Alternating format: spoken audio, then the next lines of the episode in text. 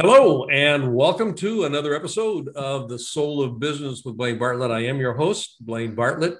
Um, my guest today, uh, Mark Sangster. Uh, he's Vice President of Industry and Security Strategies for a fascinating firm, uh, eSentire. And so that's just kind of the, the, the, the Cliff Note uh, overview here. What Mark is doing and what eSentire is up to, I think, is a fascinating exploration of what it means to be able to to consistently access the soul of business in a in a in a manner that allows for safekeeping, if you will. Uh, and what I mean by that will become more clear as we go into this conversation. Uh, but Mark, I want to just welcome you real quickly, and then I'll give you, you know, the, the audience just a real quick uh, riff on who you are and why they really should pay attention to this conversation uh, today. Terrific. Thanks very much, Blaine. Thanks for having us on. You bet. Um, you know, um, you're the author of a book that uh, I've you know, poked around a little bit in. Um, no Safe Harbor is the uh, meta title, and then the, uh, the footnote title on it is The Inside Truth About Cybercrime and How to Protect Your Business. And you speak on stages all over the world. Uh, been um, at the Harvard Law School, the RSA conference. You authored various subjects related to you know all kinds of stuff around cybersecurity. Mm-hmm. And eSentire, as a company that you are involved very heavily with, was founded in 2001. Uh, so we're going to explore just kind of how, how all of this came together because your personal journey is kind of interesting, and I'd like to be able to touch on that, uh, as, well as how you ended up uh, 20 years ago at uh, this place called eSentire and how it's grown. So, with all of that, you know, kind of in the play here, the you know, question that always comes forefront is when you hear the term the soul of business, what does that evoke for you, and either personally or professionally, or and or professionally? interesting right? So i think you know i think the soul is kind of an energy and it's it's it's a vibration. In fact interestingly i take sort of a view of spiritual things and i kind of frame them in a sort of a scientific way right? That you know uh, i think anything that uh, we deal with right? The universe all this kind of stuff right? Gravity and the sun coming up and the sun setting. Um, you know that's just part of a of a bigger engine and and we're a part of that too right? So it's understanding how to align and you know effectively how to flow right? You can row against the river all you want but at the end of the day you know it's going to take you where it means to take you. Yeah um, how to flow. I, you know, you're the first guest i've had on this and we've got about 60 episodes now. Uh, you're the first one that i've heard speak to the how to flow component of soul as energy. It's and that and i really think that's fundamentally what a business is up, up, up to yeah how do we flow in this thing that we call our marketplace um, and there are impediments to that flow I mean, if we, if we, oh, yeah. talk about turbidity and turbulence yeah. Um, yeah data is you know businesses live and breathe and die uh, on data um, when we look at the soul of business from a cybersecurity perspective or just from a security perspective you know what kind of comes up for you in that regard too yeah, you know, for me, I think it's about, you know, understanding what your intrinsic value is. And, you know, one of the things we saw in the past that I think really drives the company, the soul of the company is that, you know, we started in the financial industry. And of course, you know, criminals rob banks because, you know, that's where the money is, right? The old Willie Sutton sort of quote or misquote. Yeah. Um, and what you see in those kind of industries is that they're highly regulated, right? So they've got all these rules in place. And, you know, all too often we saw these victims sort of saying, yeah, but we were 100% compliant and we and you know eventually we got to that point where we said listen you can be 100% compliant to all these rules. You can also be 100% owned by these criminals. So forget trying to you know meet the rules. Forget trying to check a box and actually do what you need to do. Do what's right here to protect your industry. If that means going above what's on that checklist then that's what you got to do right? Like think of the spirit of the law in this case and less about the letter of the law because that's what's going to keep you safe at night. You know that gets into a very, yeah, I think, interesting economic conversation uh, because doing what's right oftentimes is expensive. Uh, when you think about it, just in terms of the the thought process that um, the executives in the organization are going to pay attention to, because it's it's not. Uh, I mean, that's a top line cost. It, you know, it just drops right into uh, you know making sure we're safe here. And the default would be, as you're saying, well, we checked the box, we were compliant. Um, you know, when we first started talking Solar Winds, you know, the Solar Winds breach mm-hmm. was a big right. story. Uh, MSN exchanges, you know, since replaced it in some way, shape, or form. And right now, I mean, this will date this podcast just a little bit, but the, the oil gas line um, yeah, breach, right. largest, you know, gas line on, you know, so the infrastructure, you know, these guys are doing compliance. They're, they're, they check the boxes. How, does eSentire come into play with this? Because you guys are a market leader. Basically, you're a market creator in this, this whole uh, field how do you work with clients? And I'm very interested here in your, your experience in working with executives to get them to understand the need to do what's right rather than to do what yeah, the checkbox uh, algorithm suggests that they should be doing. Yeah, absolutely. And that's one of the biggest issues, right? So, you know, I talk about this in the book that uh, cybersecurity is not an IT problem to solve it's a business risk to manage, right? So we got to stop talking in ones and zeros and you know switches and settings and talk about business risk. And that's where I start, right? What's a risk? Well, there's a threat, there's a likelihood of that threat occurring. And when it does, there's some kind of consequence, whether it's financial or operational or whatever it might be. And you have to balance that with what the cost is of ensuring that that doesn't happen. Because you're absolutely right. You know, if if you have whatever it is, Uh, a million dollars in your bank, you know, using my sort of Willie Sutton analogy, and you're spending 20 million a year to protect it, well, you're probably, you know, you could go 20 years of being robbed and break even here, right? So that doesn't make a lot of sense. And that's kind of where we start is to help them understand risk. So, you know, who's out there? Why would they target you? What are they trying to steal? How do they go about it? Um, and then what are your obligations there, right? And that that would be, you know, we've talked about a lot of box checking here, so regulators and compliance, but it's more than that. It's it's contracts with your clients, right? It's it's being a player in a supply chain. So imagine in manufacturing, you know, you're a a subcomponent uh, uh, um, provider in the automotive industry. Well, you know, something you do may have dire consequences downstream. You know, you can't supply that part, that causes a shortage in a just-in-time, you know, supply model, and now you're you're halting an extremely expensive, you know, manufacturing facility that has to wait until they can build up enough stock again to start working. And and that's where execs start to, you know, the the switch clicks because they start with what I'd call the kind of the de facto jargon you know well what's the total cost of operating? or what's roi you know what's the roi on security? And i turn that around to them and i say when you say roi i think you mean return on investment but i think in terms of you know risk of incarceration right?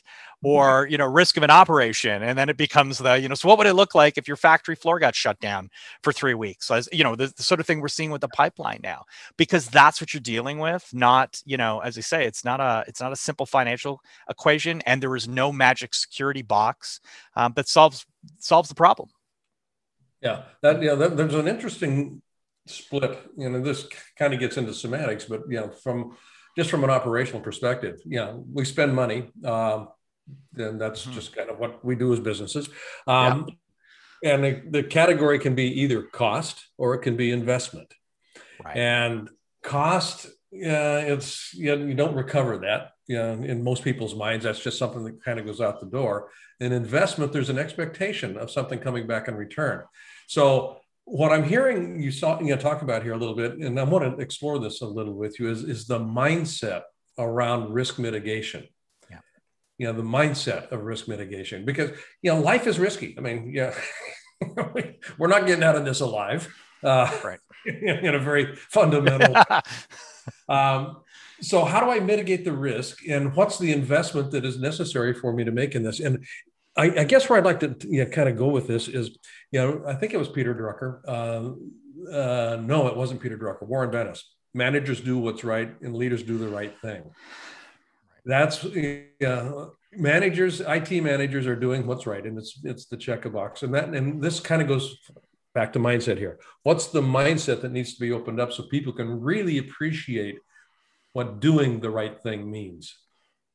Yeah, so I think this is back to our our soul statement, right? About kind of vibrating at the right frequency, and it is that. So it's the, you know, what like I said, what do our risks look like? So what do we have that we have to protect? What have we agreed when it comes to the the management of those things, right? And in the sense of the spirit of the law, not the letter of the law, right? Mm-hmm. Um, and then what do we need to do to go about protecting it? And I think that's a big issue that we see, and that's certainly where, you know, we provide that twenty four seven, you know, uh, we call it managed detection and response service. So, you know, we're constantly looking in their networks and their environments. We're looking for things that look suspicious. When we find them, we investigate them and then we contain them, right? So, if we think it's bad, we're going to stop it before it ever metastasizes and becomes the kind of business disrupting things that we read about in headlines. But from an mm-hmm. executive perspective, you're nailing it, which is, you know, what do I have to spend here? you know where do i put my focus and it's just like any other element of the business right if i said to you who are the top clients you can't lose right? Or what business sector brings you the most money? You know like you work in uh, whatever you know whatever field and you know that we know the finance our finance clients are the most lucrative or our healthcare clients are the most lucrative or we know that if we had some kind of violation we could never participate in that segment anymore because you know with these kind of you know if we had multiple breaches well no hospital would be able to trust us with their patient records uh, or you know it would become prohibitive from an insurance perspective or the kind of effort that we'd have to put in um, to pass muster with with the regulator so we know we're kind of out of the game right? Per se. And those are the things that matter, right? So what truly matters to you? Uh, you know, it's the, you know, from a corporate perspective, it's the, you know, what are the three things you take to the, you know, the uh, tropical island if you were, you know, deserted for the rest of your life? And they have to really decide, truly prioritize um, yeah. and and you know and then that's where you put your focus because if i again use the bank analogy can you keep the bank robbers outside the building? No, they can pick locks and break windows, right? Um, you know, can I protect all the documents in the bank? No, I can't. But what I can do is say, I'm going to put the most critical stuff in the vault. That's where I put my efforts. That's where I double down. That's where my guards wait, all of that. And that's exactly what you have to do in security is, you know, you can't, you can't cover, you know, 100% of the border what you have to know is the pieces that are the most vulnerable or the places where you know you know the river's the the shallowest i guess and that's where the bad guys are going to cross and you got away from the other side right? And that's where you take your stand at that choke point. Yeah. I, I love the use of metaphors, and you're you're you're pretty adept at using them here. Um, the, the, as a as a business owner myself, uh, yeah, eSentire. I mean, you, you, it's an enterprise you know, sized organization. You right. work with some of the largest companies on the planet around uh, you know, these security issues. Um, as you, you know, as, as, you have in the last 21 years that you've been associated with eSentire, mm-hmm. how, how, how would I talk, how would you talk to a small business owner, mid-sized business owner, as well as an enterprise business owner? What's the, is there a different conversation to be had around security. Absolutely. So that's another dimension on the chart here, right? Is there's obviously the assets and the things you have to protect, and of course, the more the more damaging they can be, obviously, the more controls and protection you have to put in place. Mm-hmm. But the other side is to say, when I go back to if you have, you know, a million dollars in the bank, you're not going to spend 20 million to defend it.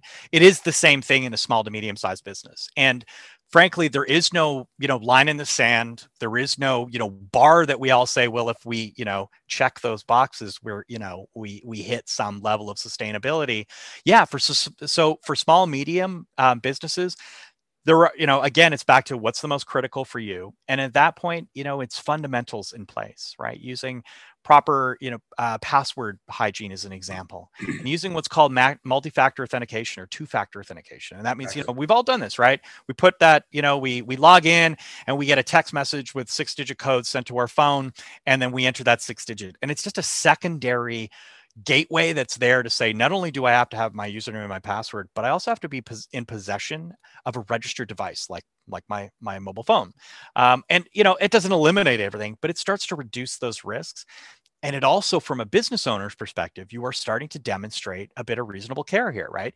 You've mm-hmm. shown, you know, if we think about basic law here, you know, what is what would the common person do, right? What's a reasonable expectation for any individual who's not an expert in this? You kind of just got to show that, like recognize, look, I, I know there was a risk here. I've seen other companies like mine be attacked here's some basic measures that I put in place to protect myself because no one's expecting you, you know, as a small business owner to put in, you know, to have the kind of resources that a major bank would have, right? They don't expect you to have hundreds of security employees and a, you know, whatever, an eight or nine figure security budget and, you know, all that kind of stuff. Like that's just completely unreasonable. So there is certainly an element to this where it is um, to scale, right? What what made sense for your business?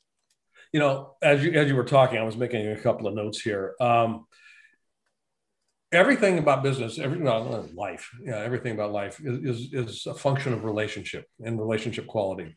my mm-hmm. relationships are working, I'm going to have a pretty good uh, shot at being successful in life as well as in business. Yeah. And the foundation of that is going to be trust. Oh, absolutely. And so where I'm going with this is I, I, I yeah, got uh, I start playing with a model uh, about you know just kind of what is trust. First of all, not a lot of people understand really what trust is. They use it as a placeholder, but they're really talking about competency or you mm-hmm. know, character or a number of different things here. But one of the things that uh, I've been working with here lately is a three-legged stool analogy. You know, I grew up on a farm and I you know, used to milk a cow on a three-legged stool. it was pretty stable. Um, and I and I trusted that it wasn't. I, I wasn't going to you know land in a cow pie if I if I wasn't careful here. Um, but the three legs that I'm uh, referencing are uh, intimacy, uh, safety, and freedom. And where this comes into play with um, this whole notion of security, uh, intimacy. You're talking to folks, and I'm just going to run this by you, and I'd like comment on it.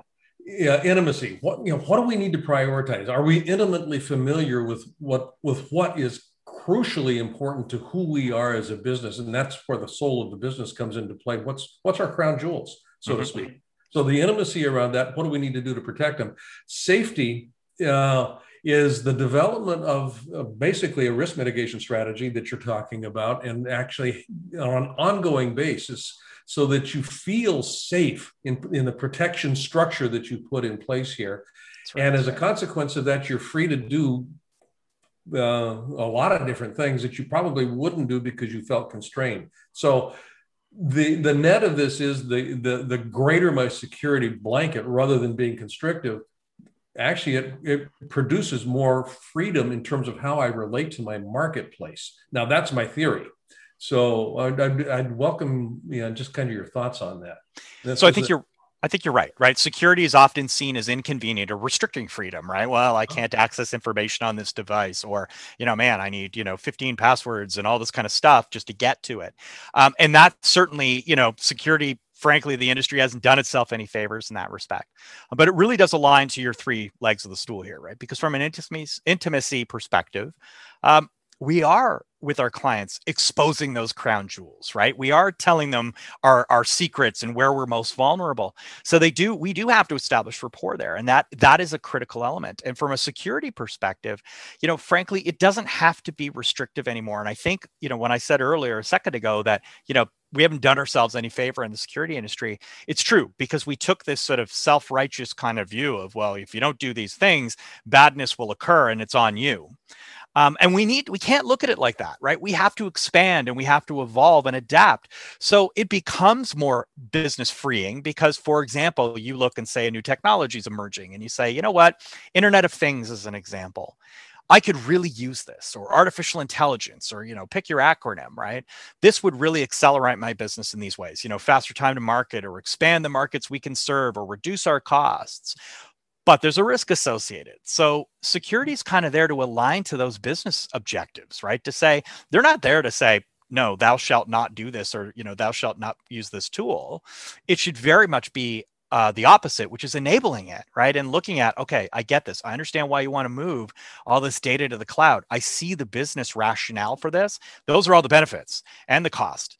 Now I'm going to help work out what the risk and the risk cost equation look like and then it's our job to align to that right? So it isn't a you know a uh, get a blessing. This is like it, it is it's a team sport here right? Like we are supposed to figure out how to drive that business forward and not actually be the anchor that's constantly slowing it down. Now i'm gonna you know we're gonna take a break right now. When we come back i want to talk about that that little piece right there uh, security as a strategic partner to the business. And we'll explore that when we come back I want to thank you for listening. Um, I want to also invite you right now to go to blainebartlett.com. And on that site, which is my personal website, you'll see uh, services up on the top menu. I'd like you to click on Leadership Mastermind. Now, why I want you to do that is we have uh, structured a mastermind program that is very unusual and it is very powerful.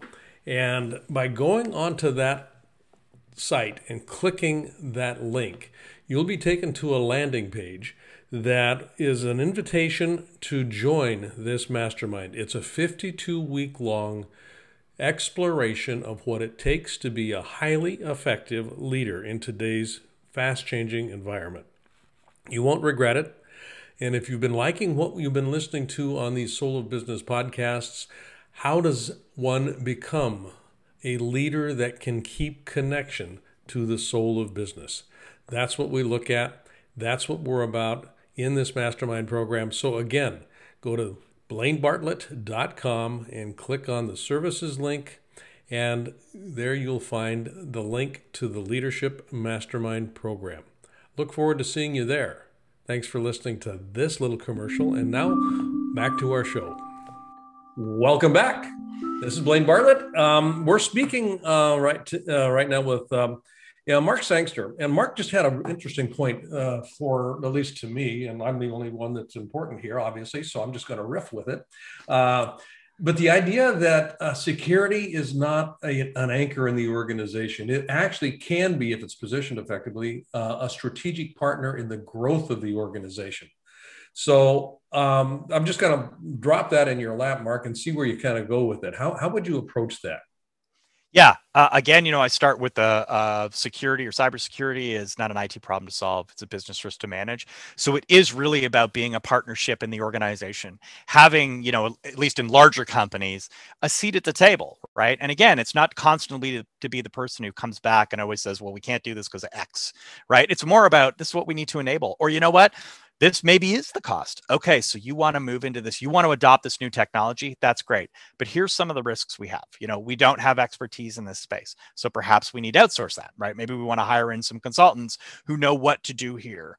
Or we want to engage our legal team because we want to make sure that whatever contract we write up and we, you know, we sign ourselves to with yeah. those vendors makes sense. And so, you know, we understand our divisions of duty and who does what and when. And if something bad occurs, how have we indemnified ourselves? Or you know who pays for what. These are just normal things. We do this in every other course of life and frankly in business you do it in every other course of doing business right? When you sign a contract with a client or other vendors. So it's just really thinking about that risk perspective as well. And you know and at the executive level that's helping them understand that helping them you know through awareness training for example understand what bad guys are trying to pull and you know and how they use new technology because they know the companies are less familiar with it.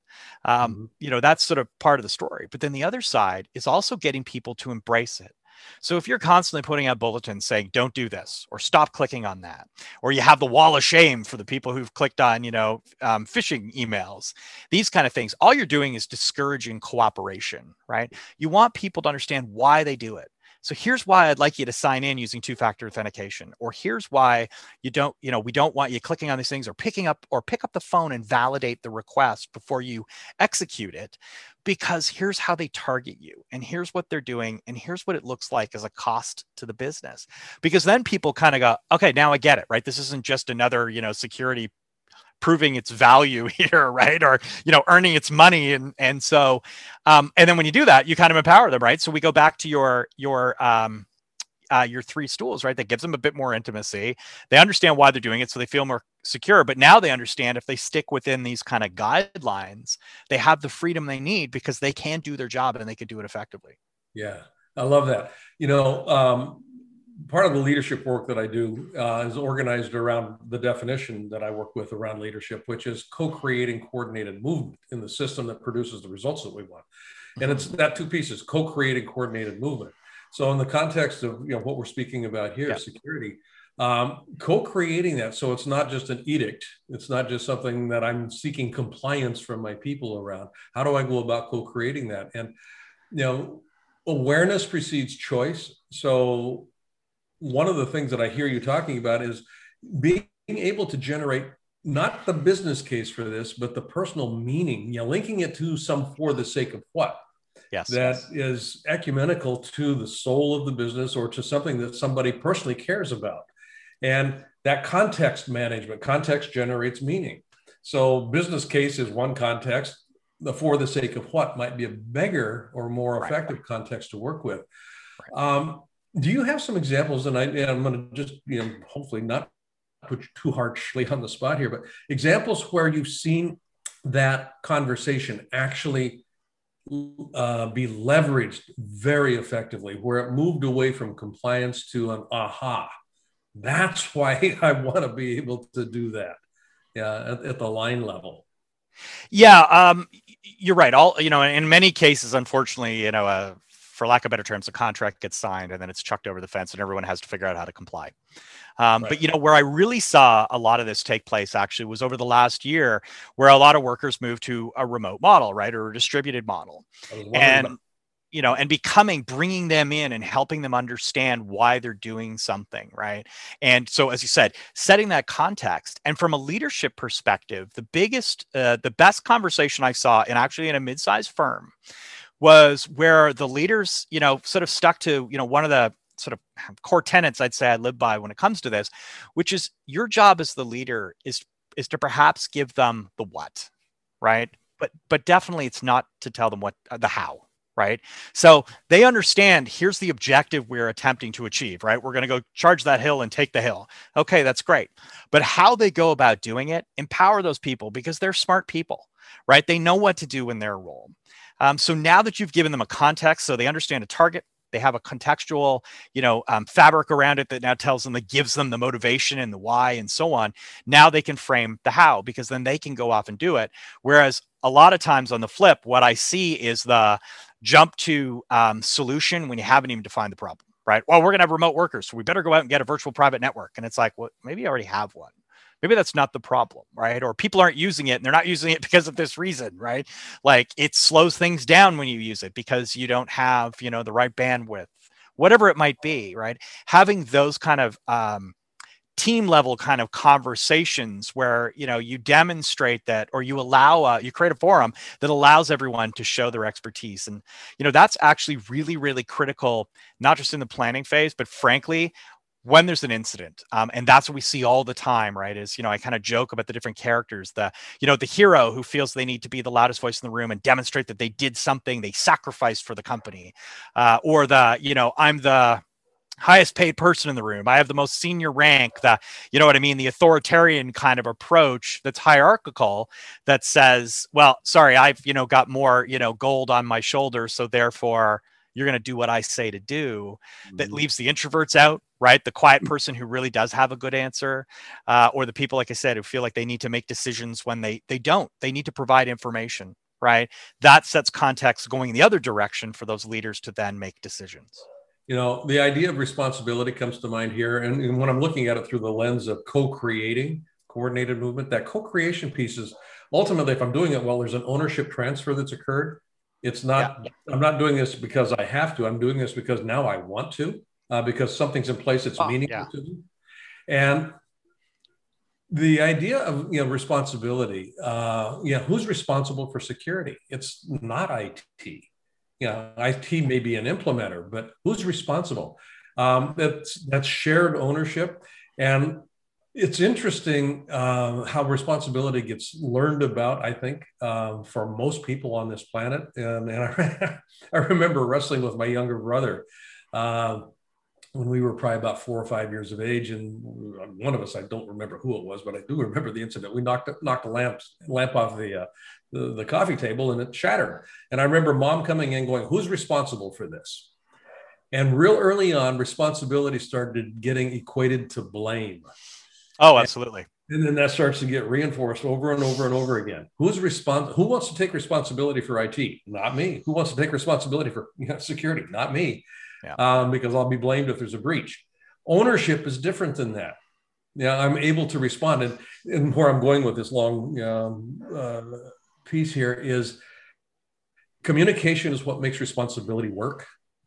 It, it, I mean, in my experience, it's it's it's if we've got open lines of communication where we can share where we're noticing breaches, where we can share when we can actually say, this hasn't worked well, that's responsible behavior uh, from my perspective. And that begins to open the door to all kinds of other things I think that might be worth exploring. So, um, um uh, you know, just how does eSentire, and I'm, I'm going to speak to this because you know, that's my that's my monologue. Now I want to hear from you on this. How does eSentire, in the work that you do with your clients, you know, and this is outside of the actual tech piece, but the implementation, yeah. how do you get ownership? you know so that's interesting and one of the things that we do that's that's sort of paramount is, is i guess there's two elements in a planning phase um, we help them do what's called sort of a risk assessment and a risk evaluation where we look at all those factors and their obligations and we help map them out but more importantly i actually find it's doing things like um, in, we call them incident response simulations or workshops and this is the idea of you know you have all the players who need to be at the table. So the executives, the technical leaders, HR, marketing for communications, and so on. And you walk them through these scenarios because you're you're 100% right. And in fact, when I do this kind of work, you know, I actually talk about some of the biases that we bring to the table as as humans, right? And some of this actually comes from I spend a lot of time looking at things like aircraft, uh, airline disaster accident investigation because mm-hmm. they have a really good model for understanding what's happening. You know, legislating controls to try and reduce or minimize that risk, and you know that continuous learning loop. And the two big things I see in this one that we all suffer from is um, is outcome bias and hindsight bias, right? And you know, hindsight bias is that notion of, well, you know, now that I know the, you know, somebody pushed the wrong button and I see this terrible outcome, you know, I would have never done that. You know what I mean? Like I would have avoided this if that was possible. You know, well, of course, you know, the person was speeding on the on the uh, on the interstate, right? Well, that's why they got in an accident.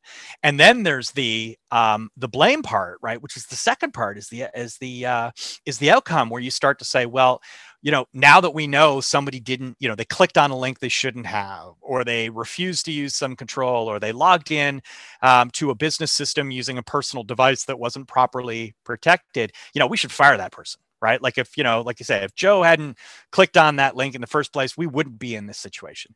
And that is so far from the truth because in all of these things, like my aircraft accident um, comparison, there's a combination of factors that go into this, right? So you're right. So they clicked on that link, but you could have had uh, that was a well-known lure. So you know, um, email filtering would have blocked it. Or what about a security awareness training that would have helped them understand why they shouldn't do that, right? What about phishing testing that you know has been proven to greatly reduce the likelihood that someone will click? What about automated controls that would have prevented some of this and so on down the line? Because you see this in security all the time is a uh, blaming somebody, right? I call it ready, aim, shoot. Mm-hmm. Uh, you know, so you, you fire the person, uh, or or you fire the vendor, right? You're like, well, you caused a screw up, you're you're fired, and then we forget. Well, now they're going to get their lawyer and they're going to go to you know legal guns because they have to protect themselves. Um, yeah. So they're no longer your ally, right? They're no longer contractually obligated to you, where you did have some control. We see we see that a lot, and and when you do that, a you miss the point here, right? You don't actually fix the root cause, you fix a symptom. And then, you know, and ultimately when we do that, right, we're we're not seeking forward accountability. So it isn't asking about who did what wrong, but asking them why they made the decisions they did. Because a lot of times, like I said, in hindsight, we look back and we see, you know, with all the data and in the daylight, we go, oh, well, we understand what went wrong here. But in those situations where they're stressful, where you don't have 100% of the information that's required at the time, we make the best decisions we can so you want to you want to shape that methodology not punish it right because otherwise you're not seeking forward accountability you're not fixing the problem and frankly as we see time and time again you're you're damned to repeat it right the same things will happen to you over and over yeah, I, I, love that, Mark. We've been listening to Mark Sangster, um, VP of Industry Security Strategies at eSentire.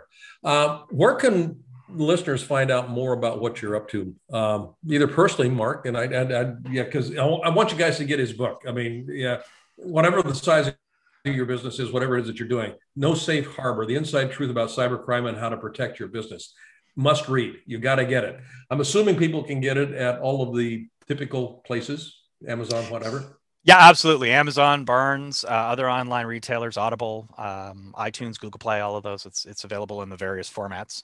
Okay, yeah, and absolutely. with eSentire, um, how can people find out a little bit more about what you guys are up to and how what you're doing can assist?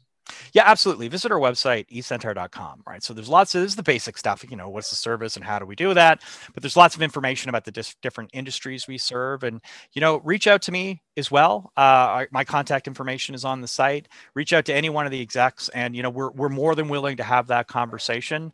Um, you know, we have lots of lessons we've learned that we've seen, um, you know, and, and, and, and often being able to do that from that elevated height allows us to say, you know what, I know you think this is you, are unique. You know you think the situation is different, um, but your different looks an awful lot like a lot of other people's different. And you know what? We can we can help we can bring that collective knowledge or tribal knowledge right?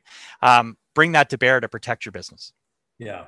And protect the soul of the business in the process. Absolutely. Because if, if your business goes down uh, you're missing the opportunity that you would have had to make a difference in the world through your business. Um, mark i want to thank you very much um, speaking of differences how are you leaving it better than when you found it you know, for me, it's demystifying the misconceptions, right? Helping those businesses, like small and medium sized businesses, recognize that they do have something worth stealing. And it doesn't matter where they're, you know, they might be located in the Midwest and they're not in a major capital city. So, how would some criminal on the other side of the world know they exist? And then once they understand that there's a real problem there, then helping them um, figure out how they can protect their business, right? Go about identifying those risks and mitigating those risks because there's no easy answer. But frankly, until you start that dialogue and that conversation, you know, until you understand there's a problem, you're never going to seek a solution. Beautiful. Thank you, Mark Sangster, Vice President over at eSentire. You're listening to uh, Blaine Bartlett uh, and the Soul of uh, Business with Blaine Bartlett. You can find out more about what I'm up to on my website at blainebartlett.com. Check it out. I think you'd um, appreciate some of the uh, resources we've got there as well. And until next time, thank you for listening.